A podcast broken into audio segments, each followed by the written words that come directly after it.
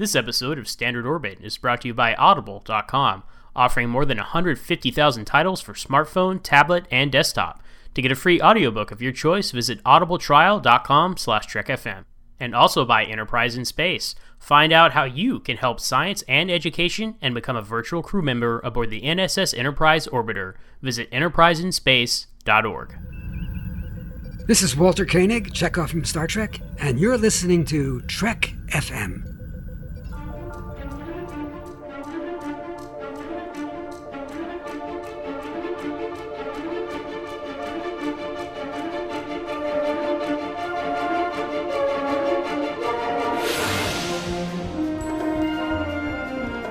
Risk is our business. It's like nothing we've dealt with before. My golly, Jim, I'm beginning to think I can cure a rainy day. I can't change the laws of physics.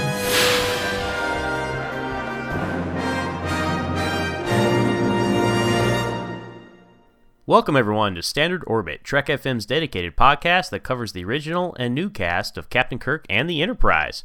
I am Zach Moore, and the Chief is not here this week, but I am joined by Midshipman Tony Black. What's up, Tony? yeah, it's all good. Thanks, Zach. Thank, thanks for having me on. Yeah, I just elected myself as the uh, the midshipman, so I, th- I think that suitably, you know, fits my rank at this at this point. I'm not Commodore or Chief levels. Yeah. Tony's a good friend of mine, and he's host of his own podcast, the XCast, and he's actually, if you have been listening to Standard Orbit, you would have heard him a few months ago talking about uh, Star Trek Destination Europe. Mm, yeah, that was a fun event. Yeah, in the same room as the uh, the legends themselves, or most of the legends themselves, anyway. And uh, yeah, that was great. Yeah, so so his his Trek credentials check out, even if he doesn't have the ranks that some of so, some of the other I'm, here I'm working on, on it. the network do. I'm working on it.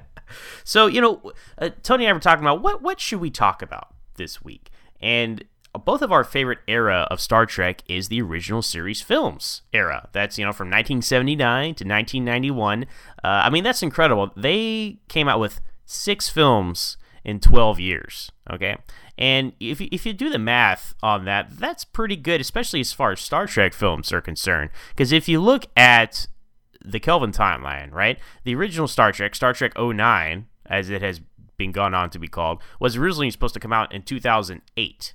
Okay.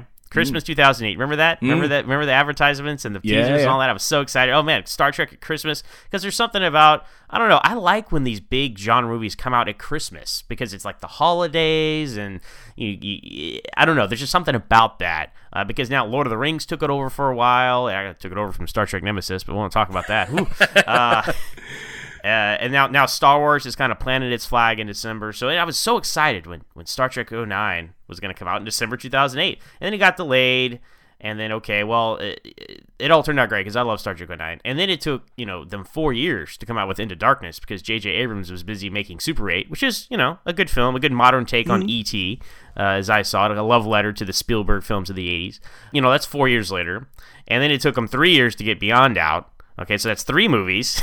Yeah. and now we're looking at what 2018 or it's got to be Oh. 2019 I- at this point. yeah, I if think we're so. lucky. So that is that is math that I had did not do before recording here. that, that is 11 years of maybe four films and that come on guys crank out the outtake now i know you know back in the back in the 80s it was see that, this is what this is interesting to me back back when they made the original star trek movies every movie they treated like it was going to be the last movie right? Because they didn't know. Star trek the motion picture right? Star trek 2 the wrath of khan had such a definite ending. I mean they, they did some reshoots and kind of left things a little more open-ended right? Uh, star trek 3 could have ended there. The human adventure continues right? Uh, star trek 4 they get home to get a new enterprise. Like every single star trek movie could have ended the franchise right? Five had you know the final frontier. That, that sounds like the final movie. And then of course star trek 6 was truly the final movie. So they were doing it one movie at a time, and they were able to give us six movies in 12 years. Incredible. Uh, the Kelvin timeline, they're kind of doing it one movie at a time, but they, you know, it, it's the franchise era that we're in right now. So they're thinking, you know, two, three movies ahead. They're planning out all, all these things, connected universes, comic books, and you know, video games and all that. Yet they still can't give us more than a movie every three years on average at best. So I don't know. What are your thoughts on that? I think it's partly because the landscape has changed now. In the as you say, we're in the age of the franchise. Movies cost a lot more to make these days. A lot of the principal players, as well in the Star Trek universe, you've got to remember now, are on about five, four or five different franchises. So you know, someone Good like point. Zoe Saldana is is probably booked. You know, she's down for Guardians, Avengers three, probably. She'll be in Avatar two, three, four, five, seventeen, however many he's making. Ah. So you've got, I think you've got a lot of the the cast are all being spread apart. So and J.J. Abrams obviously involved in Star Wars and goodness knows what else. So I think it's it's a reality of the world we live in that, and this is no disrespect to the original series crew, but they may have been more available on a quicker basis back then to be able to make these movies, whereas now it takes about two or three years to even set them up, and then, you know, I, I think so. I think I think it's I think it's the reality of the of the franchise era and the fact that, that you know the, the the Kelvin timeline movies have got a cast full of stars, really. That's an excellent point. I mean, back in the 80s, Shatner was doing TJ Hooker, and I believe that was pretty much the only regular mainstream work. I mean, of course, I think Leonard Nimoy was doing, well, he was doing In Search of, one of my favorite shows. but, you know, he was doing plays and, and things like that as well. So that's an excellent point. But, you know, I, I, I, I frame it through that lens because uh, it's hard to maintain the fandom, right? Uh, when for, for the for the general public, right? When it's like you come there's so many franchises there's so many genre alternatives now in this modern landscape of films and entertainment really. You're not you're not sitting there waiting for the next star trek movie waiting for the next breaking news. You know the general public no we are as trekkies. We're like oh man but who's going to be the next you know main guest star in the next star trek movie? And what's it going to be about? And, and all that stuff. You know we we live for that kind of news. But the general public like star trek uh, at least the kelvin timeline films are not really you know, on on everybody's, you know, top of their queue or their news feed. You know what I'm saying? Um, because you can use oh, their Star Wars, Star Wars is back, right? I mean, the, the the rise of the Star Trek movies came pretty much as Star Wars wrapped up in 1983. So you had you know the next uh, four original series movies came out after that. Right, so so it had this, this a wide berth of okay, hey, you want to see sci-fi action adventure for the whole family? Come see Star Trek, right? I mean that that filled that void. Uh, obviously, it didn't. Uh, it wasn't quite the blockbusters that Star Wars everywhere, but it had a solid audience and a very loyal fan base. Obviously, Yeah. I think goes without saying for Star Trek. But you know, when you have a movie coming out every other year, basically, it uh, it keeps the fandom alive, keeps them engaged, and you know, you, you're like, oh man, the next one, the next one, the next one, even if they're self-contained, and that's that's what's so great. And that, let's let's dive into the. I mean, there's not really a a term. You know, we don't have like a catchy term like the Kelvin timeline era for for these movies. It's basically the original cast movie era, right? That's that's the best way I know how to describe it. And and I think you know part of the reason that they're so successful and are my favorites are you know they're all so very different all six movies right they're not repetitive of each other they're each very different takes i mean even starting with the motion picture um, that's a that's a very high concept sci-fi uh, story told in the trappings of Star Trek. But you know, you go on down the list, and they're all they're all very different. I, I think that's a, very much an advantage because I think a, a criticism of even the very successful franchises today, like the like the Marvel Cinematic Universe, is every movie is pretty much the same, especially the origin movies, right? I mean, every movie is Iron Man, but you know, Ant Man is Little Iron Man, and Doctor Strange is Magic Iron Man, right? Uh, so for example, now I love Doctor Strange, for example. It just came out just a few months ago, but you, it's all the same beats, it's all the same story, that kind of thing. And Marvel has yet to crack the sequel. I feel. I think Captain America. This is we're going on some tangents here again. Standard orbit tangents is what we do.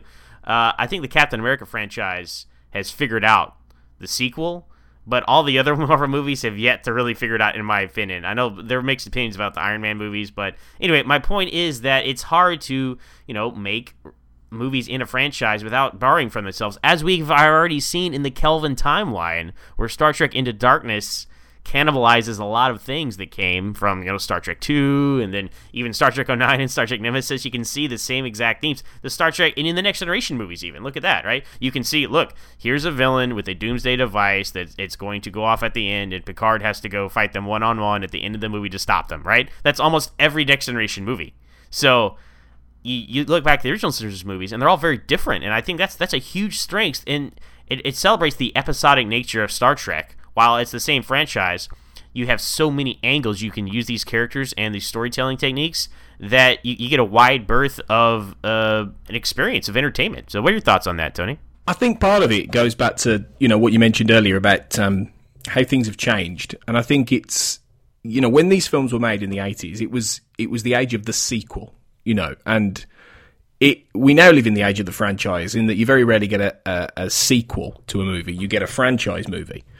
So in, in those days, as you said, you know each film can function kind of as its own beast, and you know there's an argument to be said that three, uh, two, three, and four in the original films are, you know, a continuing storyline. Well, they are a continuing storyline, but nobody sat down at the start of The Wrath of Khan and planned out the next two films. You know, though the the, the idea Nick, Nick Meyer had was to uh, was to kill Spock, and then you know the rest. He's, he's famous for for not loving the idea that he came back in the next film. So it's it's not something that they used to do. They they didn't used to think two or three films ahead, and what it allows, I think, doing things that way actually gives you more freedom in many respects. Because you know, if you look at the at the films, at the original series films, The Wrath of Khan, Search for Spock, Voyage Home, they tell a continuing story, but they don't feel like they're you know unconnected. They don't feel you, you, you, they don't feel that they were planned originally as a three as a trilogy. But equally, they connect up, and they connect up pretty well, even though they were planned as three individual movies and in, at very different points. The problem some people have with the franchise these days, and it's good that Star Trek hasn't gone down that route because it could have done. It could have become this big connecting, interconnecting franchise, and it hasn't. It's stayed the course really in that it's the Kelvin timeline films have got three you know different storylines in this case they've just got continuing character arcs all the way through and they they play off certain things from the previous films but the fran- the problem to an extent with franchises is that because you're thinking five films ahead, some of these Marvel movies they struggle to tell the film in the present day. They struggle to tell Iron Man one without thinking of Iron Man three, you know, or that kind of thing. Or it's certainly become a problem now in many people's eyes. Whereas the beauty of the original Star Trek films is that you can sit down and you can watch The Voyage Home, whether you've seen The Search for Spock or the Wrath of Khan recently, and you can have a great time. You don't need. It even gives you a little recap at the start. you know, um, they know that there is an interconnectivity. They know that there is a, a a thread running through, but they're not beholden to it. They don't have to worry that they, they plant this seed in you know Wrath of Khan that will pay off in an undiscovered the undiscovered country. They don't have to do that yet. Let's let's face it. The fact that David dies in the search for Spock plays into Kirk's, you know, actions and his psychology in the undiscovered country beautifully. And it's something that isn't dealt with in films four or five. So they don't have to map something out completely five films ahead in order to make it part of a story later. And I think that's that's one of the great things about the original Star Trek films in that you can sit down, as I say, and enjoy them independently as they're told individual storylines and it's one of the reasons I love them because they and they, because because to some extent they are they're both timeless and they're very much of their time. And I think a lot of a lot of franchises struggle with that. Not many of them get that feeling. Yeah, that's an excellent point. And you know, let's let's dive let's dive into it here. We can just kind of go down the list and talk about you know the the, the six movies of uh, of the original series cast. Now, the motion picture uh, very divisive uh, in fandom. You know, people call it the slow motion picture, the motionless picture. I know it's it's Ken's favorite Star Trek movie. I, I rank it better than most people do. I would say it's still better than all the Next Generation movies except for First Contact. And you know, and it's better than Star Trek Five. We'll get into Star Trek Five in a few minutes here. but uh, uh, what, what, are your thoughts on the motion picture? Which, which camp do you fall in, Tony? Well, I was born in 1982. I'm not going to go into a big, you know, litany of my uh, of my childhood. I was born uh, in an age of. No, I was born in 1982, so the, the year that Wrath of Khan came out. So I, I was born after the the motion picture came out, and I didn't see it until I was in my teens. Really, I, it wasn't the first Star Trek movie that I was introduced to. I grew up watching Search for Spock, Voyage Home, Wrath of Khan, and it's a very different film from those. So when I watched it when I was a, a, a child in the 90s, it was, yeah, the slow motion picture. It bored me to tears. It really did. I was like, this is not nearly as, ex- where's the space battles? You know, where's the, where's the fighting? Where's the, Um, where's the where's the humor, which is one of the things I loved about the Voyage Home when I was a kid. But the older I've got, and presumably the more steady, slow, and boring I've gotten, pretentious over the years, I've I've come to appreciate, and I, I, I, that's a joke. I've come to appreciate the motion picture as genuinely a very underrated film. I, I, would I would say it's it's certainly not the best one, but I would say it's got so many things to recommend it. Principally the score by Jerry Goldsmith, which is my favourite score ever. And I'm a huge film music fan. I have a film music podcast, but that score is my favourite piece of film music ever. Um, so yeah, I, I I really like I really like the motion picture, and it grows on me with age. Well, it certainly, speaking of the score, it certainly made its mark on Star Trek history, becoming the next generation theme, and of course, Mm. the theme for most of the next generation movies. I mean, when you tell people to, to hum the Star Trek theme, they probably go, oh, you know, for the original series. Yeah. Or they go, da, da, da, da, da, da, da. Yeah. And they relate that to Next Generation, which makes sense. I mean, it was on for seven years. It had four movies, much more recent than the motion picture. So uh, the general public, the non Trekkies out there again, would relate that song to Star Trek: The Next Generation. But let's not forget that's where it all started in 1979. And um, yeah, I mean the, the motion picture. I mean, you talk. People have, and we will, we, and we will again talk for hours about the motion picture. I'm sure here on, on the network, but. Uh, it's important to remember that this is the first Star Trek in 10 years. You know, you got to contextualize things. I know uh, my parents are both Trekkies. Is one of the first things they did together was go see Star Trek: The Motion Picture. So you know, I mean, that was a, that was a huge thing of the time. Like, oh man, they're making a Star Trek movie. I mean, imagine. This is a much greater scale, right? But imagine uh, or remember how excited everyone was about the Serenity movie. You know, when Firefly was canceled, right? But it's it's that times like a thousand. Yeah. you know, because it's like this this cult this cult show which you thought was gone, which everybody loved, but it's coming back as a movie that's huge, right? Uh, and unlike Serenity, the motion picture did you know pretty well at the box office, uh, so that that ensured, uh, even though the critical reception was not what everyone had wanted, uh, the financial uh, financials were huge, and which allowed us to get more Star Trek movies on a lesser scale, of course, but still more Star Trek movies. Um, and you know the uniforms, right? We got to talk about the uniform. I think I think that's the one thing people talk about more than anything is the uniforms. I love Captain Kirk's Admiral uniform. I think the two tone works really well, and it's not a onesie like a lot of the other like a lot of the other costumes are.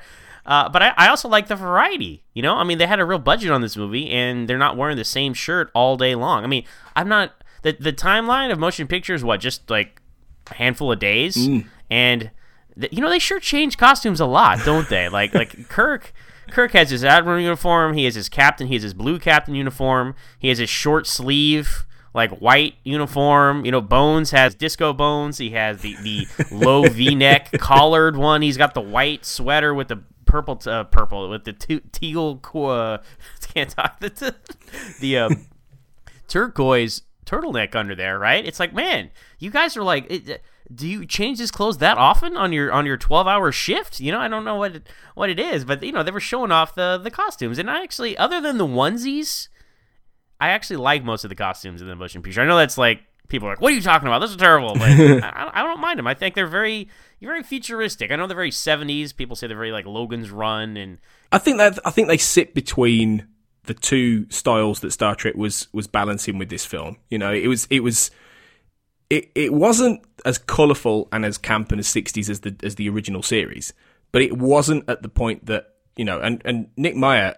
has a heavy hand in this, heavier than Roddenberry really, in making the the Star Trek universe much more naval and militaristic in many many respects, making Starfleet much more along that route. At which point the uniforms changed and they became a lot different. Uh, But it, I think it's kind of the bridge between the two. It still has that level of, you know, Roddenberry utopia about it, and which he which he then brought back really with some of the early Next Generation uniforms. You know, with their very loose kind of, you know, at times.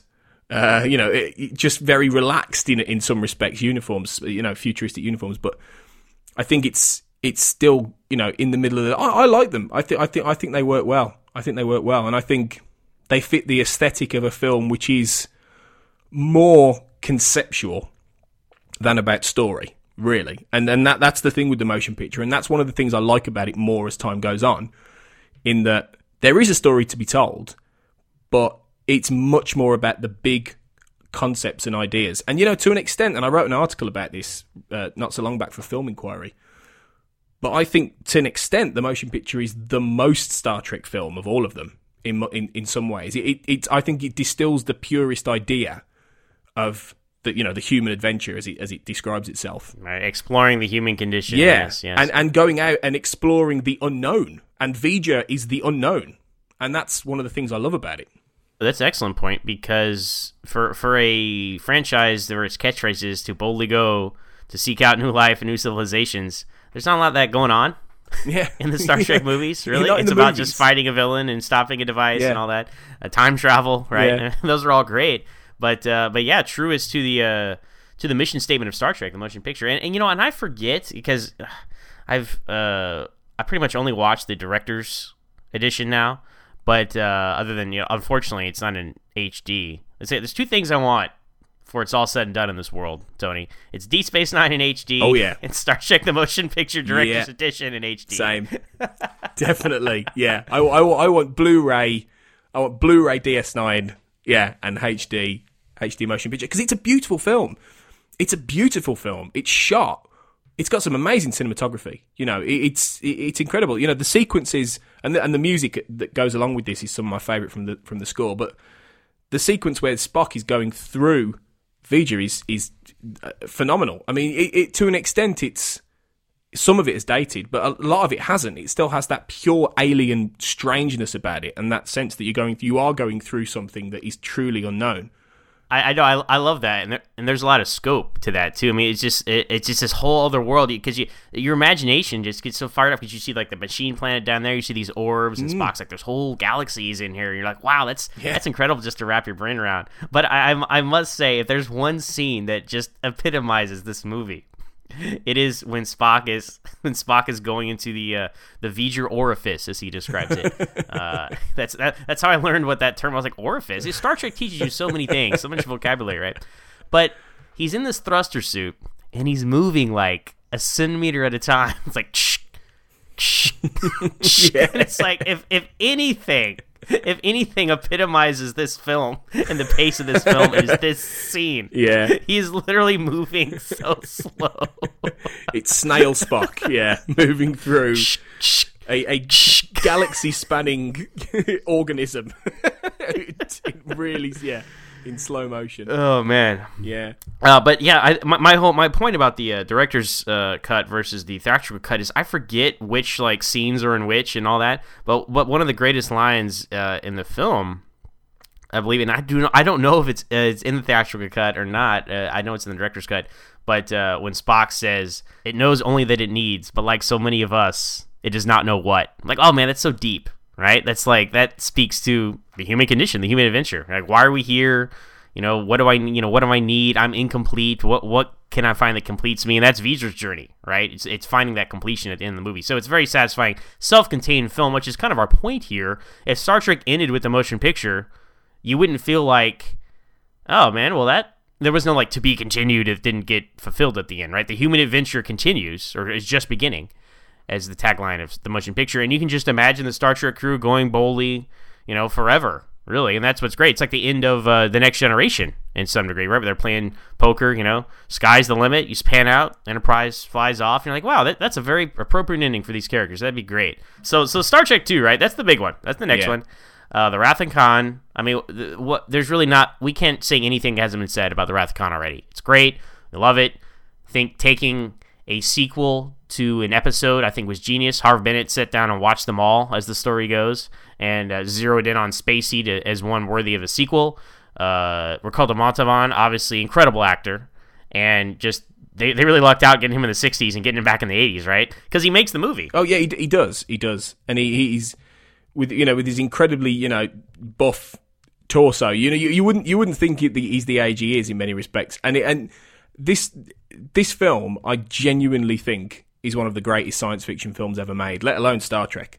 I think it's it's perfect. It, it, it's as close to a perfect science fiction film I think as you can find, really, because it, everything about this film works from the set design, from the scripting to the themes to the characterization, the story, the, the you know even the effects, you know, which are dated to an extent now, but everything about it just it transforms the Star Trek universe in a way that everything since has kind of followed on from it. Really, it, to an extent, the Kelvin films have gone back to the aesthetic of the '60s, which is which is understandable. But the entire Prime universe, as as some people call it, took a, a cue from the Wrath of Khan, took a cue from the tone, from the scope, from the idea of what Starfleet was and what and you know what the character of Kirk was in this, and he's much more of a you know very human figure in this. In, in the motion picture, Kirk is is much more, in, to some extent, standoffish in, in some ways, which which is you could say that same about the film.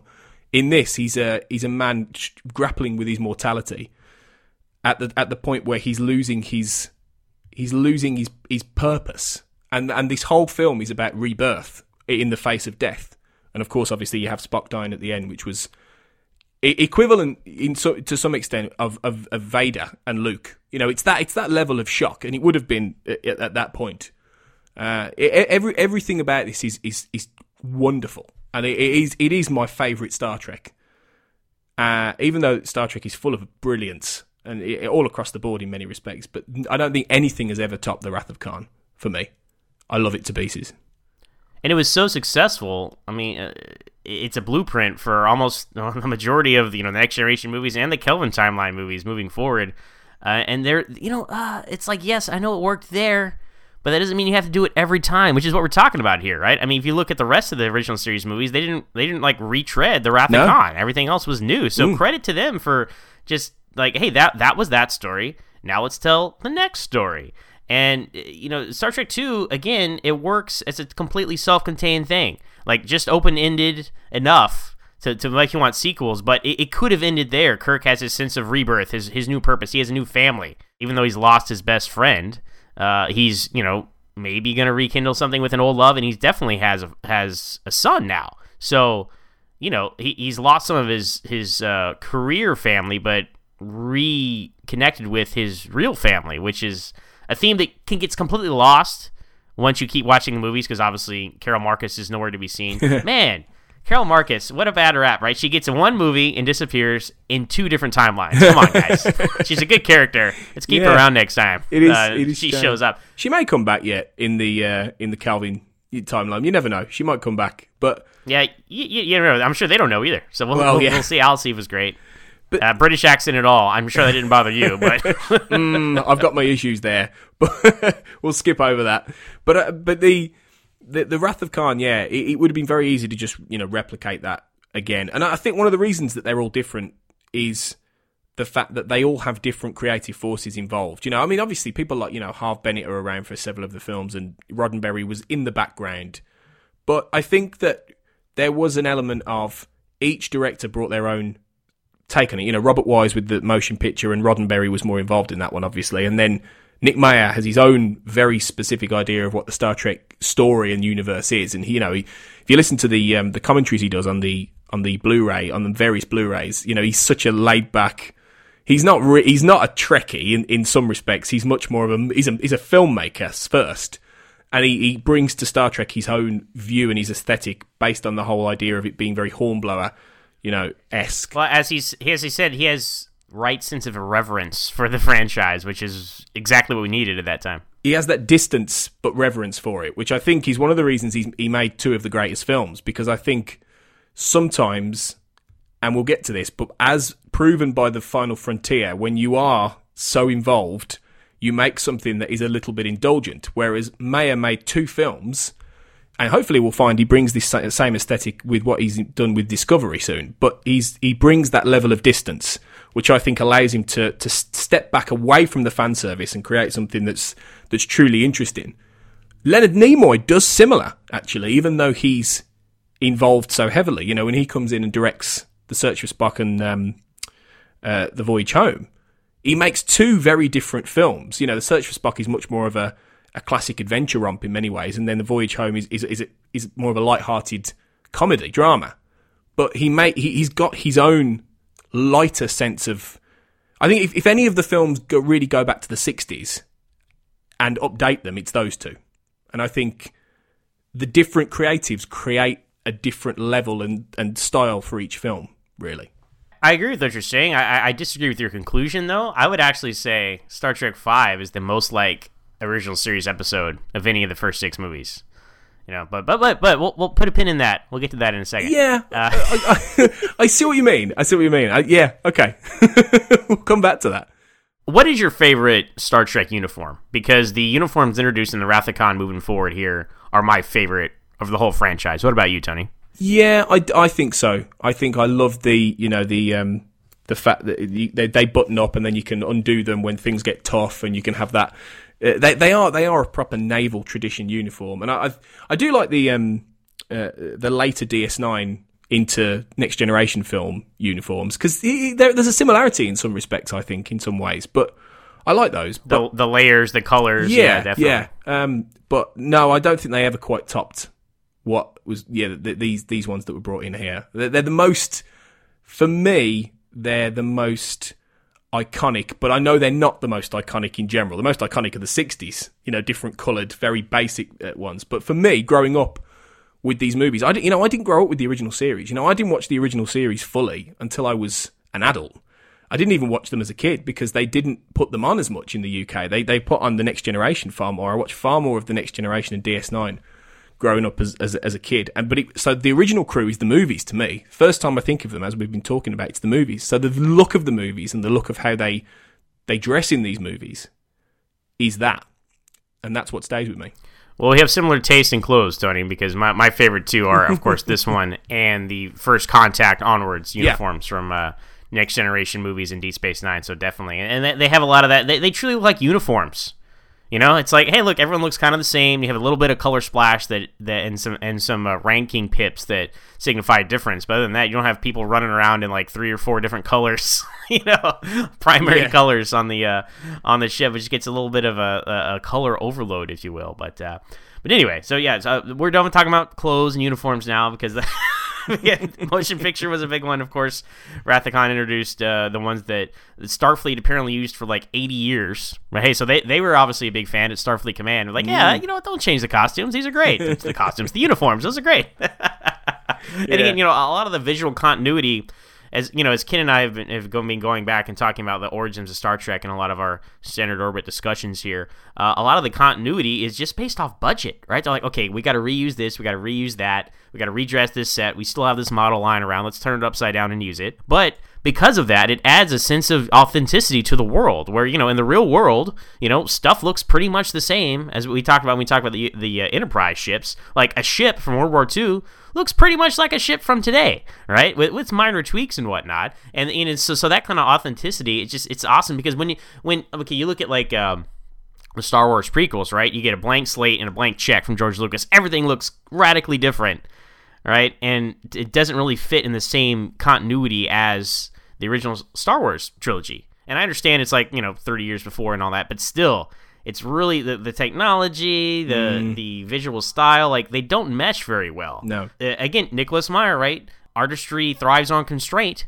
So when you have uh, limited budgets and you know limited time and limited resources, uh, it just it adds to the, the tapestry of it all. And you know, I, I like that's a wrinkle of Star Trek I really enjoyed over the 50 year history, looking at like why certain things stayed around and and the visual language and all that stayed the same, which you know because they just didn't have that much money. Yeah, yeah. So, you know, Star Trek 2, a classic, right? But Star Trek 3 is my favorite of the original series movies. I'm not sure why this became the case. When I was a kid, though, I watched it more than any of them. I think Star Trek 2, honestly, is just a little too scary for me. Uh, because definitely uh, the Ceti Alpha 5 eel scene freaked me out every time I went and I hid behind the couch when this came on. Because it's, it's really intense. Yeah. That and the end of Conspiracy, the episode of Next Generation where they, uh, Picard and Riker blow up Remmick. Yeah. like literally Yeah. his head explodes. Scanner style. Like that is Yeah, those are the two most like gruesome like I can't watch this uh, scenes in Star Trek history for me, especially as a young impressionable child as I was. So that's probably why I didn't revisit Wrath of Khan as, as much, you know. And then the end is sad with Spock dying, obviously. And but Star Trek three, I, I really do enjoy it more than any of them because everyone's working as a team. Everyone has a role to play. Most of the other movies, um, especially the first two, like you had Kirk, Spock,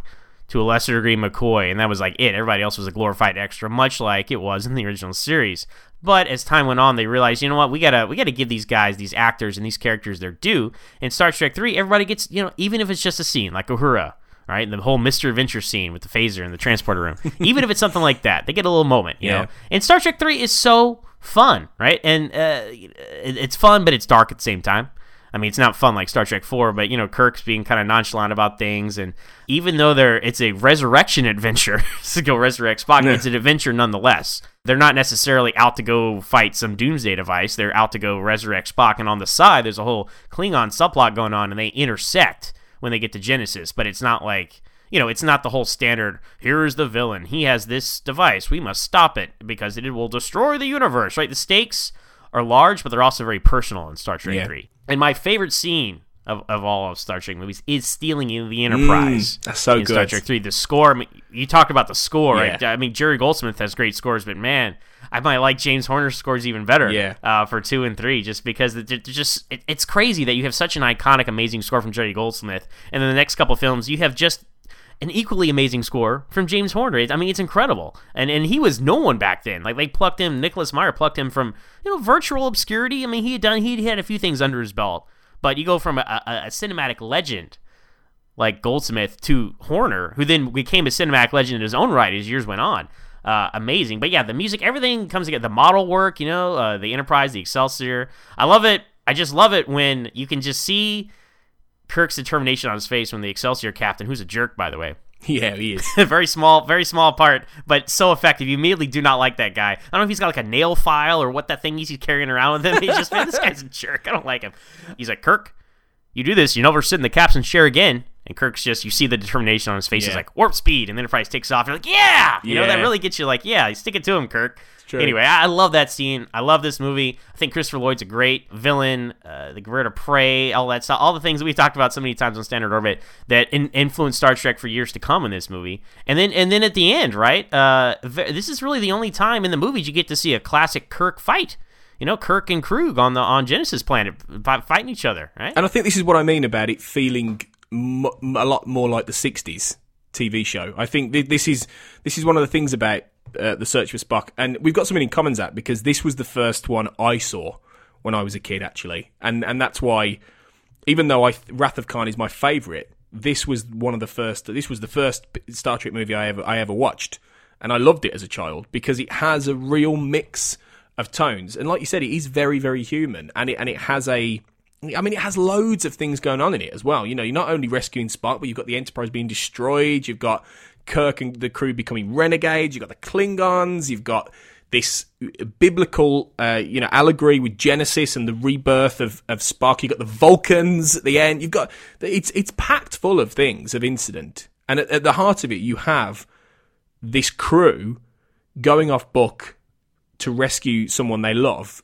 and it is a really it is the you know the, the motion picture talks about the human adventure. This is the human adventure really. This is what it's about. This is this crew this unit this family that kirk has re- rediscovered at the end of wrath of khan coming together to bring their boy home basically. And you know to an extent i can understand the cop out of you know spock and the argument that it's a cop out and that they they've robbed a franchise in cinema of one of the most devastating, you know, endings ever. But it doesn't rob anything from Wrath of Khan for me. This, you know, the the the the impact of Spock dying at the end of that movie doesn't feel erased by the fact he comes back. It, it, and, it, and it's rare that happens. You know, in a lot of other franchises, that would that would have felt like a cheat, but in Star Trek, it feels right. And I think that's one of the reasons, another reason why Search for Spock is great in many respects. And I, I agree. I, I really like it. I really like it. Well, guys like us have a different perspective, Tony, because we grew up and they were just all three VHS tapes around the Yeah. shelf, right? You know, two, three, four, watch them all together. true. That was like, oh well, yeah, Spock comes back. But I mean, it's it's you try to place yourself back then, like, really, they're gonna bring Spock back? They're doing Yeah. that? Like, really? Like, I, I could totally see why like older fans are still kind of like, ah, they should have just let it be. Uh, but you know, but they went for broke with these movies, and that's what we're talking about here. Like, back then, like they were doing it one movie at a time. They were doing like, you know what? We're not going to save anything for three movies down the line. We're gonna we're gonna blow up the Enterprise. We're gonna resurrect Spock. We're gonna kill Kirk's son. I'm like, these, these are big things. Oh, yeah, I didn't that if you were that. planning out Yeah. methodically, yeah, if you were planning out a, a franchise like in a boardroom like they do now. You know, with a big chart and all that, they wouldn't do any of this No, they wouldn't. They'd be like, "Oh, we need to save that for Yeah. the, the next one." Like, really? No, like put it all on the screen here. And you know, uh, man, I the, the scene where, where David dies, Kirk's reaction that might that might be Shatner's best acting moment. Yeah, that In Star scene Trek. is one of the darkest moments in Star Trek as well. I mean, it, it's surprising, in fact, that in a film that is, like I said, much more tipped on the action adventure axis, and he's not light and fluffy like the, you know the Voyage Home in many respects is, but you know it's lighter. It's got it's not got that heft and that darkness that the Wrath of Khan has. But then you get this utter gut punch. You know, I mean, quite literally, I suppose, for David. But it's it's a it's a real shocker. And you know, when, when Kirk just falls back in his chair and he goes, "You killed my son," we feel it. We're that kind of what? That doesn't happen. That you, you know, it's it's amazing. It's a really powerful moment, and it's like you say, yeah, it's beautifully acted by Shatner because he just gets that complete uh, shock and grief, and uh, uh, yeah, it's it's amazing, and it, it takes guts to put something like that in. It really does. David is dead. Yeah. Which, by the way, Robin Curtis, I prefer to Kirstie Alley. What about you? Oh, I don't know. I think I like. I think I like Kirstie. I do. I do. I think so. Yeah. I think. I think I would have. I, I taking nothing away from Robin Curtis because I think what she brings to Saavik is a much, much a deeper level of humanity actually that fits this film. I think Robin Curtis oddly fits this film better than Kirstie Alley would have. But then equally, I don't know if Robin Curtis would have fitted Saavik in Wrath of Khan. So in a way, I quite I like them both. I'm going to cop out. That's a cop out answer. I mean, I do not like recasting at all. But, you know, I think I grew up, again, watching three more than any of them. And then since Robin Curtis is Saavik in four as well, that kind of adds an extra bit of legitimacy to her, you know. Uh, but, again, if you were watching it back in the 80s and you're like, whoa, they, they recast Saavik, like, she was one of the best parts of Star Trek 2, this new exciting character. And now we're why don't we get this actress back? Like I can understand why people are like they uh, Robin Curtis already had the cards stacked against her, you know. Yeah. And of course Nimoy had a very different approach. Like, hey, you're you're pure Vulcan in Star Trek Two. Uh, in the script, uh, you know, as I'm sure all the Trekkies know, Saavik is supposed to be half Romulan, and that was something that got deleted. Like, there's there's actual footage somewhere out there on YouTube. I've seen it of the deleted scene where Kirk and Spock are talking about how Saavik is half Romulan. So that informed Kirstie Alley's performance. But then when you drop that, you're like, she's just a Vulcan. Why is she crying and acting angry? So anyway, lots of factors. That, that's just always one of those great Star Trek questions I like to ask everybody. So, so who's your favorite Saavik? Yeah. but anyway, so that's Star Trek Three. Again, they resurrect Spock. the The family is united. Right. Uh, we get that great scene at the end where they're- they're all hugging on, on Mount Seleya, and the the adventure continues is what we get. And again, the promise of more adventures, theoretically, hypothetically, in the future, right? But you don't have to see them, right? You assume that like, look.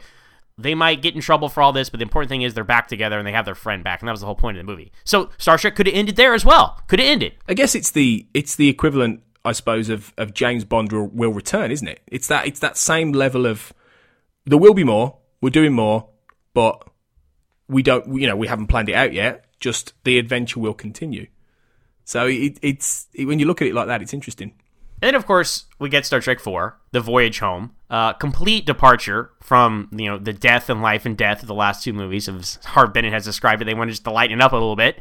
And uh, who better to bring in Nicholas Meyer again, right? The guy who wrote, well, you know, Ghost wrote Khan and directed it. The creative force behind Khan comes in and writes Star Trek Four with Harve Bennett. Uh, Harve Bennett wrote all the 23rd century scenes, and Har- uh, Nicholas Meyer wrote the 20th century scenes, and his comedy really comes through. And th- what this movie is hilarious. Yeah. like this should not work. This should not work. Like whenever they do, like when a when a franchise does like let's do a funny one, or even a TV show like let's do a funny episode. It usually does, unless hey unless the X Files, for example, does it very well. It's funny. It's funny you should say that, Zach, because this is the equivalent of taking, and anyone who watches the X Files will know this reference, but this is the equivalent of taking a Darin Morgan episode and making it an X Files movie, basically. Yeah. That how would that ever work? but it does for Star Trek. It's it's it's brilliant. because there's a certain expectation by people who aren't you know uber fans of what Star Trek or the X Files is, and then you show them something like that, like whoa, what is this? Uh, but this Voyage Home, this totally worked. It, it connected with the the non Trekkie audience in a huge way, and it's everyone still knows quote unquote the one with the whales, right? Everyone knows it, and uh, and it's hilarious. Like the Spock using profanity, like I, I love he's. The hell I can't. When he gets out of the pool, and uh, Gillian Taylor's like, "What are you in there talking to my whales?" And he's like, "They like you very much, but they are not the hell your whales." it's just the complete, the colorful metaphors. I love it, uh, and it, it holds up so well. I, I think, and you said it best earlier. And you said they're timeless, but they are so of their time because this movie is so '80s and it embraces the fact that it's the '80s. Uh, but it the comedy is so timeless because you know these characters and you love these characters and it's not just comedy for comedy's sake like it's playing into how these characters would truly react like scotty and the computer Yeah. right? So funny. Hello computer. Like everybody does that. Like at the computer lab at school you pick up the mouse you talk to the computer like ah ha ha look i'm scotty right? It's it's great. And uh this it, the movie shouldn't work but it totally does. It's remarkable, really. And I think I think get what you got to the point there, really, in that yeah, okay, the the eighties aesthetics of this, you know, eighties San Francisco is brilliantly eighties now. You know, with, with the the jazz, the sax on the on you know on the uh, on the soundtrack, and uh, you know the perm hairdos, and you know the the punk guy who i on the bus, and it, it's I mean it's wonderful to look back. It is like a little time capsule, but the the fact that they're from the future and they're from a fictional future is part of the and, and that being part of the joke in that they're completely out of out of time and they are you know, they're making jokes that can that you, you could you could port them into this time and they could make the same kind of jokes in a way. It's they're not jokes about the 80s they're not jokes that are time specific the comedy is about their interactions with that time. It's about their confusion about that time and the fact they're all the things we take for granted. And you know, the basics are still there. The fact we use money and the fact that we, you know, we have newspapers, you know, in, in things. Yeah, the, the technology's changed, but the thing, the, the essence is the same. They are completely baffled by what does it mean exact change Exact change. Exactly. you know, we still have exact change. And it's you, you can still laugh at these jokes because they still apply in a world that's 30 years later. Uh, and that's the that's the beauty of it and the and the fact that it's just such a sweet movie. It's it's got such and it's got such a really great message as well in that it is all about conservation and environmentalism and yeah, okay. The, it, it's it's a little on the nose about it, I guess. And it, and you know, Leonard Nimoy intentionally wanted the film to be about this. You know, he was, he made no bones about that. He wanted to make a film warning about the dangers of you know conservationism, but you know, and, and killing the, the, the uh, our, our nature and natural species. But I think that it's just such a warm movie, and it's such a a kind movie, and a movie with such a good message and a good heart that even if even though it's bonkers because it really is crazy it's it's one of those things that I think you'd have to be quite hard of heart not to take some joy in it and it for that much as The Wrath of Khan is the best Star Trek movie and I love it I kind of think The Voyage Home is my favorite for this for the fact that I can put it on and every single time I will laugh I will smile I will I, I just I can it's just like a blanket and yeah, it's a beautiful film. Well, uh, yeah, same for me. Like when you rank the Star Trek movies, like I, I, if I could put two, three, and four on the same space, I would. Like two, three, and four. This trilogy, the, the Genesis trilogy, it has become to known, uh, become to known as. Uh, uh, that's my favorite of anything Star Trek. Like that is Star Trek to me. These three movies here, and then Star Trek Six is like a nice epilogue to this, uh, to all the thematic connections and you know behind the scenes connections as well. And no villain in Star Trek Four no real violence of any kind. You know, I mean that that shows you that you don't have to do the cliche uh, blueprint from that. Well, that's become cliche from the Wrath of Khan for every movie, right? I mean, again, they're trying they're they ri- they're trying new things. They're doing risky things because Leonard Nimoy, above all, he's an, he was an artist, right? And he wanted to try different things. Artists get tired of doing the same thing over and over and over. That's why when he came back to Star Trek, he always wanted to make sure there was something new for his character and for the story. Because if he's just showing up for a quick paycheck, you know, then what? It's not worth his time, and it's a disservice to Star Trek and to his character. So, yeah, all, all credit to these guys for Star Trek. For now, Star Trek Five, talking about taking a risk. another another film without a true villain, because Sybok, yes, he's an antagonist, but Yeah. he has no violent intentions, No. you know? So I think Sybok is actually a fascinating character. I like that he has a different agenda, and that's why I feel like Star Trek Five, as we referenced earlier, is the most like an original series show. A zealot takes over the Enterprise and takes him to the center of the universe to meet God. I mean, that's Yeah. that's pretty much like a a wacky third season TOS episode, right? Is, I guess. or an yeah. episode of the animated series where they do go to the Yeah. center of the universe, center of the galaxy. Here, I know. Before you correct me, everyone, I know they go to the center of the galaxy, not the universe. this is a polarizing film. I like it more than most people seem to. I, yes, the special effects are bad. Okay, I, I give you that, and it's not as good as all the other TOS movies, but still, it's a fun Star Trek movie because it comes down to Kirk, Spock, and McCoy. Their interactions, they are the heart of this movie. This has the best Kirk, Spock, and McCoy movies of uh, moments of all the Yeah. movies.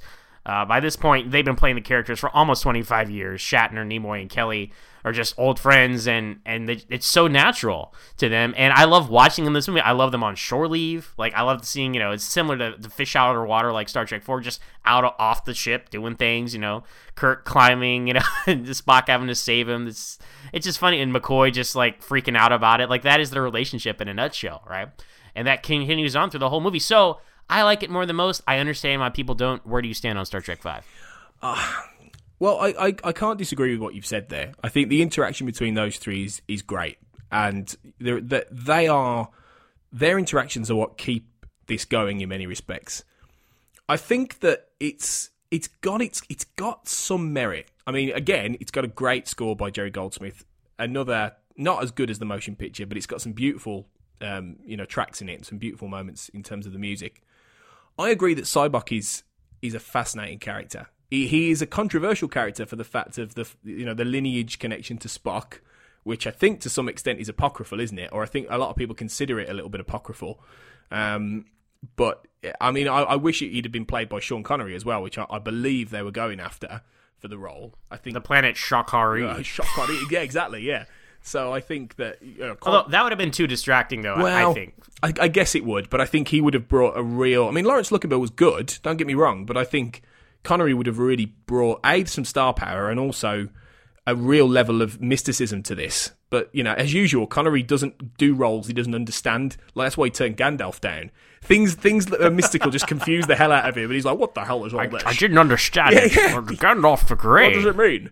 He wouldn't. He wouldn't have got it all. But um, Fly, you fools. but I think, I think he, uh, he, he, he would, he would have brought something else to Sybok. Sybok is, he's interesting because, like you said, he's a zealot, and I think what I love about, I do love this about Final Frontier, even though I don't like the whole film as a as a whole, and I think it's probably the weakest of all six. Well, it is the weakest, weakest oh, yeah. of all six. But I think what I like about it is the whole idea of the pain aspect and relieving someone of their pain and taking that away. And, and that great moment when Kirk says, No, you know, I need my pain. You know, my pain is what makes me who I am. It's what makes me human. You know, when Bones has it taken away and he's a different man. You know, he's, he's he has that. Le- it, is that level of. It applies a level of you know, as in magic circles, glamour. You know, when you take away that pain, it's almost like they become the, his acolytes. They become this, you know, this empty vessel. But Kirk recognizes that he needs it. He needs that pain. And I think I, I love that mystical element to it. There is the final frontier, and ultimately, I know God turns out to be, you know, a big con. You know, what does God need with a starship? All that stuff. So so so quotable, right? Yeah, it's a great line. It's a great line, definitely. It, it it has a level of mysticism to it, which is rare for the Star Trek universe. But then, is it? Because to an extent, if you think about it, quite a lot of this, these original Star Trek movies have certain biblical or mystical elements to them. You know, certainly the whole Genesis idea is. You know, it, it's it's a parable in many in many respects, and this is this is a for a film that is all about science. In many respects, The Final Frontier is, is a quite a religious movie and has a lot of religious undertones going through it, and it's it's fascinating in that respect. But I just think the, I think Shatner's Shatner's lack of directorial ability gets in the way uh, to an extent, and I think, uh, yeah, I think it's just got its problems. It's a bit creaky, but the the ideas are there. They just it just doesn't all come together. Yeah, the execution is lacking, but the conceptually, I think it's pretty strong. And of course, there were lots of the writer strikes and budget cuts and all kinds of, you know, there literally is a book they wrote about this, about the behind the scenes making of Star Trek Five. So interesting concepts that that could have made for a stronger film. Although, yeah, uh, to your point there about the whole pain scene, that that's that's one of the best scenes in Star Trek. You know, with McCoy Yeah. and his father. And then that, you know, th- there are a couple of quotes in Star Trek that are like life lessons that like I take with my I, I take with me and hold with me every day. One one would be in Tapestry where at the end where Picard's talking about how you know if you go back and you start changing things, it, it unravels the tapestry of your life. You know, and things have to be the way they had to be. And then also here in Star Trek Five, where Kirk's like, I don't want my pain taken away. I need my pain. You know, that's something. It's the things we carry with us. It's the things that make us who we are. Like And that's Sen, great. that is deep character stuff, and that is Yeah. that is the human condition. That is Yeah. what Star Trek Yeah. is doing. It's we have this crazy fantasy story going on, but through you know you focus it down, it's talking about pain and loss and living with that pain, and and, and that's part of life. And you, you, anyway, it, heavy stuff for a movie that people just write off as oh yeah, the one Shatner directed that was stupid. Yeah, and that's unfair. So that's five, and you know after five, they they had uh, there was some indecision about where to go. You know they even talked about they even talked about rebooting everything. You know as they did now, Harve Bennett's classic Star Trek: The Academy years and movie and all that with uh young like Ethan Hawke and John Cusack, and the, these were these were uh, suggested actors to take over for Shatner and Nimoy. But instead, you know uh, Nimoy and Meyer got together and uh, came up with the Undiscovered Country, Star Trek Six, which is also in contention for one of the best Star Trek movies. Yeah. As well. Now this is actually Star Trek 6. I don't remember I don't remember I don't remember the whole thing. This is the first movie I remember seeing at the theater. Yep, same. Uh, but I only remember that really? Okay. Yep, Now, do you do you remember the whole thing?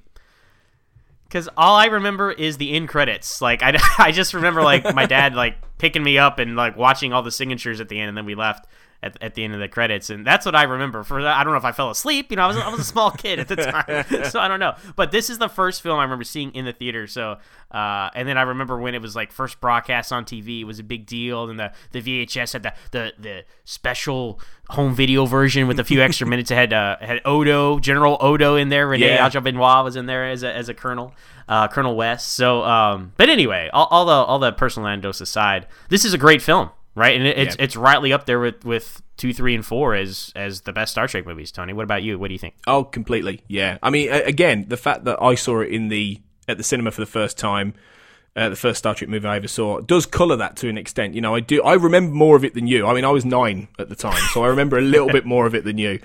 Um, but it, it it's regardless of that, it, it, it is just it's great. It, it's it's Nick Meyer again, obviously coming back, bringing his own stamp on things. It has a lot of connective tissue to the Wrath of Khan and the Search for Spock thematically and in terms of tone. And it's a great parallel for. And this this ties into to an extent to the uh, the, the 60 series in many respects as well because it does allegorize and, and parallel the end of the Cold War. You know, the, it came out the year the Berlin Wall came down, so the whole basis of it and the thesis of it is that it's paralleling the end. You know, the Klingons and Rura Penthe is, is the not Rura Penthe, Praxis, the moon that blew up. My mistake. Um, it parallels the, uh, the the the fall of the fall of um, of the Soviet Union. Praxis, in many respects, is Chernobyl.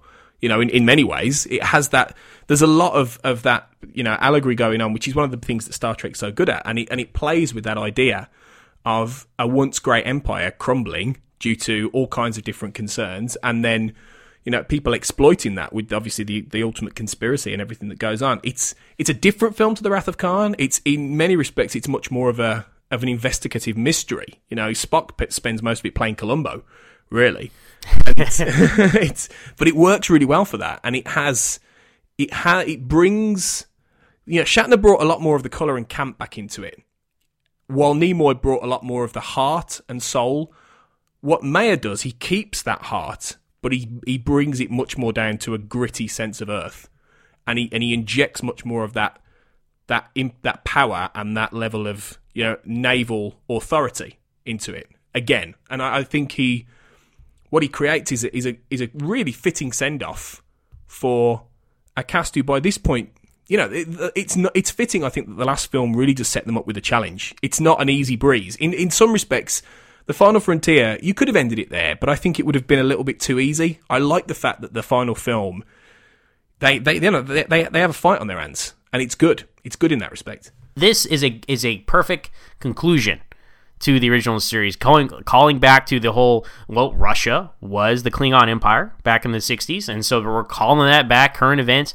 Uh, you know, I guess my only thing would be yes, we were younger at the time, but they were still current enough events, so we kind of knew what was going on, and you know that was that was the hot topic at you know school and whatnot, political science, whatever you want to call it. Do you think the metaphors here are going to be lost on future generations, Tony? Because it's so it's so A to B, Russia, Klingons, United States, Starfleet. Uh, will that be lost on people who have really have no concept of what even the Cold War was? It's a it's a good question actually. It it maybe maybe I mean it, it's it's that whole thing of that you know there is a sense right now, and this is why we need Star Trek back more than ever. You know, pure Star Trek in, in exploring the human condition and, and the world. In that we feel I feel like we're in we're in a uh, an area of of you know the the human condition now and the human adventure that is forgetting history, and we are starting to forget some of the key you know constants of our past and the important moments. You know, like and you know the fall of the Soviet Union was you know the the the the really next big thing after the end of the Second World War. And Star Trek was born out of the you know the hope and the you know the color that came out of that you know in dark one of the darkest periods of our entire you know history. You know, Star Trek came out of that that that as a as a beacon of hope and trying to explore you know and look towards a brighter future. And and the undiscovered country taps into that level of you know that hope that's still there. We've got older you know things have changed people have moved on the world is starting to change. But that sense of hope when the war came down and in this case the possibility of peace with the klingons after you know a level of um you know uh, conflict and that final you know that's that final sequence where kirk it, it saves it were and she says you know um you've restored my father's faith. And he says well you've restored my son's. It's a personal thing for Kirk, but it's a bigger idea of these these former enemies coming together, which now we've got away from, and we, we're getting to a point now where these old conflicts don't seem to matter anymore as we head potentially towards new ones, unfortunately. So yeah, maybe it will be, or maybe it will be seen as something important, as this whole first phase of Star Trek will be seen with the original crew and the very first Kirk and Spock and co, as reflective of a time where we were thinking more about our past as we go forward. So I'd like to think in a way that the undiscovered country will be even more important as time goes on and we reflect back on some of the mistakes we're making right now, I think. That's quite deep. Sorry, that is pretty deep. But, but Now, how, how do I follow that up? I will, no, I, I will say that you know I, I think it's important when we talk about these social issues in Star Trek that uh, the films are not pretentious, and they're not. Star Trek Four, Oh, no. the comedy film, if there ever was one, talking about you know conservation, you know wildlife, caring about the planet, right? Uh, a political social issue. But couched in a very entertaining story where you don't feel like you're being preached to. And much in the same way, Star Trek 6, right? It's talking about all, all the things you just said. I won't even paraphrase you because you said it so well. Uh, but all those things, but told in a engaging uh, story, a thriller, you know, with, with some comedy. I mean, there's some great comedy Oh, yeah. here where Scotty's like, We're dead. Spock says, I've been dead before. Like, that's brilliant. That's brilliant. Would Spock say that? I don't know, but I think it's hilarious. I, th- I Like, think it's you so would. Good. I think you would. All the, all the stuff as well with um, Kirk and Kirk and Bones on Rura Penthe. There's some there's some comedy there as well with uh, with what's her name the the the, the shape change. Martia. Martia. Yeah. Yeah, yeah, yeah. There's there's some good comedy there too. I can't believe I kissed you. Must have been your lifelong ambition. So, sh- sh- the, the beginning of Shatner's self awareness, which he has become so famous for, and, and it used to great success in the in the latter stages of his career. Yeah. So there's all that going on, but at the same time, it's a very serious movie uh, with obvious, you know, parallels to everything. And but you don't feel like, oh, I get it. We need to get along with our enemy. Like you know, you don't get cynical about it, right? Uh, because it's told so well. And I think that's the key. And man, so so again, what we're talking about here is these movies. They're so independent. They're so uh, just unique to each other. I defy you to find a film franchise where every movie is so completely different from the other. I mean, if you look at the Rocky movies, they're all exactly the same. you know, they're all exactly the same. And if you distill them down to the bare essentials, they're exactly the same. Where you can't you can't do that with the original series movies. No. All right. I mean, if you if you at the most base level, if you break them down, they're so different, and uh, they just hit on every level. I mean, technically, acting, music, uh, commentary, social commentary, you know, entertainment value. It, they're they're Star Trek at its best. And you know that's that's why I'm glad we get to talk about them here on Standard Orbit because we're in a unique position. We get to talk about the original series, we get to talk about the original series movies, we get to talk about the Kelvin timeline movies. I love Star Trek 09. I really like Beyond. I, I I go back and forth of which one is better. Into Darkness was kind of you know you're allowed one mulligan right? So that's fine. We'll just just keep giving us movies right? Keep giving us movies. So we, we get six or seven and that way you can be like because you know if star trek if these movies ended at five people would hate star trek five. It would be the nemesis Yeah. right of of the original series like oh look you killed the movie shatner! Ah you know the worst one's the last one. But now you have the you, we got star trek six and it's arguably the best one some people argue and and it's you know it's they're right up there right they're all on the same level so you can look back on this set of films and be like yeah you know they did it right uh, they they had they might have had a few uh, missteps here, but what franchise doesn't? But ultimately, this is a great set of six movies. Star Trek at its best. I can't put it better than that. I got to say, definitely. And, and like you said, it, it is it is what I would go to first if I wanted to watch some Star Trek. It is what I would what I would seek out first. Absolutely, they are awesome. All right, Tony. Well, thanks for uh, taking a trip down uh, memory lane with me about these Star Trek original series films. Uh, but if people want to find you on the internet, where can they find you, man? I know you got a lot of stuff going on now with uh, Black Hole Media, right? Yeah, that's my uh, overarching website slash podcast network. I'm on uh, Twitter at Black Hole Media, uh, obviously, which is a play on my name because I'm a massive egotist. So I named my podcast network after myself. Uh, um, I'm the Shatner of podcast networks. Uh, but um, yeah, you can find me there. And uh, there, we've we've got a couple of active podcasts right now. We've got some in the vault, um, which can be found online. But the two active ones are the Xcast, which is my X Files podcast, where we're going through all the episodes. Uh, it's a huge undertaking, but we're we're halfway through season two, so we've got a long way to go. So if you're a fan of the X Files, come over and check us out. Uh, we're on Twitter at the X underscore cast, and there's also Between the Notes, which is a film podcast which I run with my friend and journalist.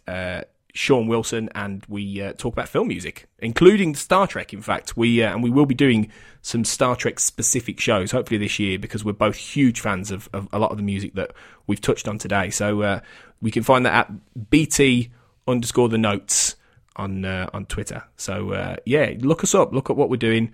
Um, yeah, it's all good stuff. Yeah, definitely. I mean, I've been on the XCast. Brandon Shea Mutala from Melodic Treks has been on there. So uh, we're, having- a lot of crossover here between us. So I'm looking forward to that. And hey, Cliff Eidelman score for Star Trek 6. Pretty good, huh? Oh, great! Yeah, really, really good. Very different in many respects, but yeah, great. So if you ever do a Cliff Eidelman episode, let, let me know. I'd, I'd be interested to hear some else, uh, some other, some more of his work and see what he's up to. Hey, well, you know, I wasn't planning it, but maybe I will now. That's that's not a bad idea. so yeah, I'll consider I'll consider it. There you go. All right, Tony. Well, talking about the original series films isn't the only thing we've been talking about this week on Trek FM. Here's a quick look at some other things you might have missed elsewhere on the network. Previously on Trek.fm, Standard Orbit. And basically, we had this bonding experience where basically all of us cast members were like doing jumping jacks and push-ups in between takes because we were trying not to get frostbite. And uh, I just remember uh, Benedict said something. He's like, "I wonder if I can get a beer here." Well, I'm, you know, like, and so, uh, so it's like, JJ, is there a tap I can attach to one of these, and we can maybe keep warm a different way? Literary Treks. when it comes to these early novels, when they're written in a first season, they don't always match up well with what we learn of the characters as the series progresses. Like, for example, I think the first couple books or so, uh, The Next Generation, there's scenes where Troi refers to Will Riker as Bill. Melodic Treks. So what you're saying, if I understand correctly, so let's say that there was a, a two minute piece of music and it was played in five different episodes. And each of those episodes had a different part that sounded the best. So you spliced you may have spliced together. Wow. Continuing mission. You know, we were pitching our idea, Don and I, to the folks at Starbase Studios. And I vowed to myself that I wasn't going to walk on the bridge and then go sit immediately in the chair and have a picture taken of myself. However, as soon as I got on the bridge, I sat in the chair and I took a picture of myself. Uh, so, so it was like a kid in a candy store. And that's what else is happening on Trek.fm. So check out these shows and find out what we're talking about in your favorite corner of the Star Trek universe and beyond. You'll find us wherever you get your podcasts. If you're an Apple user, be sure to hit the subscribe button. That helps us out greatly and makes it easier for other listeners to find the show as they search iTunes. If you're not an Apple user, we've got you covered as well. You can find our shows on Stitcher, TuneIn, Spreaker, SoundCloud, Windows Phone, and of course, you can stream and download the MP3 file from our website and grab the RSS link as well. If you'd like to get in touch with us here at Trek FM, you can always find us on trek.fm slash contact and look in the sidebar on the show page, or you can go to speakpipe.com slash trekfm and please leave us a voice message. You can also contact us through Twitter at TrekFM and Facebook at facebook.com slash trekfm and also the Babel Conference. Type the Babel Conference, that's B A B E L, into the search field on Facebook or go to our website at trek.fm and click discussion on the menu bar. Another way you can help us keep all our shows coming to you each week is to become a patron of the network on Patreon. If you visit patreon.com slash trekfm, that's P-A-T-R-E-O-N dot com slash trekfm, you'll find our current goals and different milestone contribution levels along with all the great perks we have for you. These perks include early access to content, exclusive content, producer credits, seats on our content development team, and more. We really appreciate any support you can give us and hope you'll join the team. Again, you'll find all the details at patreon.com slash trekfm. And speaking of Patreon, thank you as always to our associate producers of Standard Orbit, Renee Roberts, Norman Lao, Aaron Harvey, and Nick Anastassiou. Thank you so much for all your support of both Standard Orbit and Trek FM through Patreon. You can find Renee on Twitter at mres underscore 1701, Norm on Twitter at Starfighter1701, and our buddy Aaron Harvey on Twitter at GeekFilter. And Nick isn't on Twitter, you can find him on Facebook and, of course, around the Babel Conference. As for us personally, you can find me on Twitter at MooreOnZach, that's M O O R E O N Z A C H on Twitter, and I'm also the host of my own podcast, Always Hold On to Smallville, about the young Superman show from the early 2000s, and you can find us on Twitter at Always Smallville with one S. As for my regular co host, Ken Tripp, you can find him on Twitter at Boston SCPO, so look him up on social media there. Well, that's going to do it, folks. Thanks everyone for listening, and join us again next time here on Trek FM for another episode of Standard Orbit.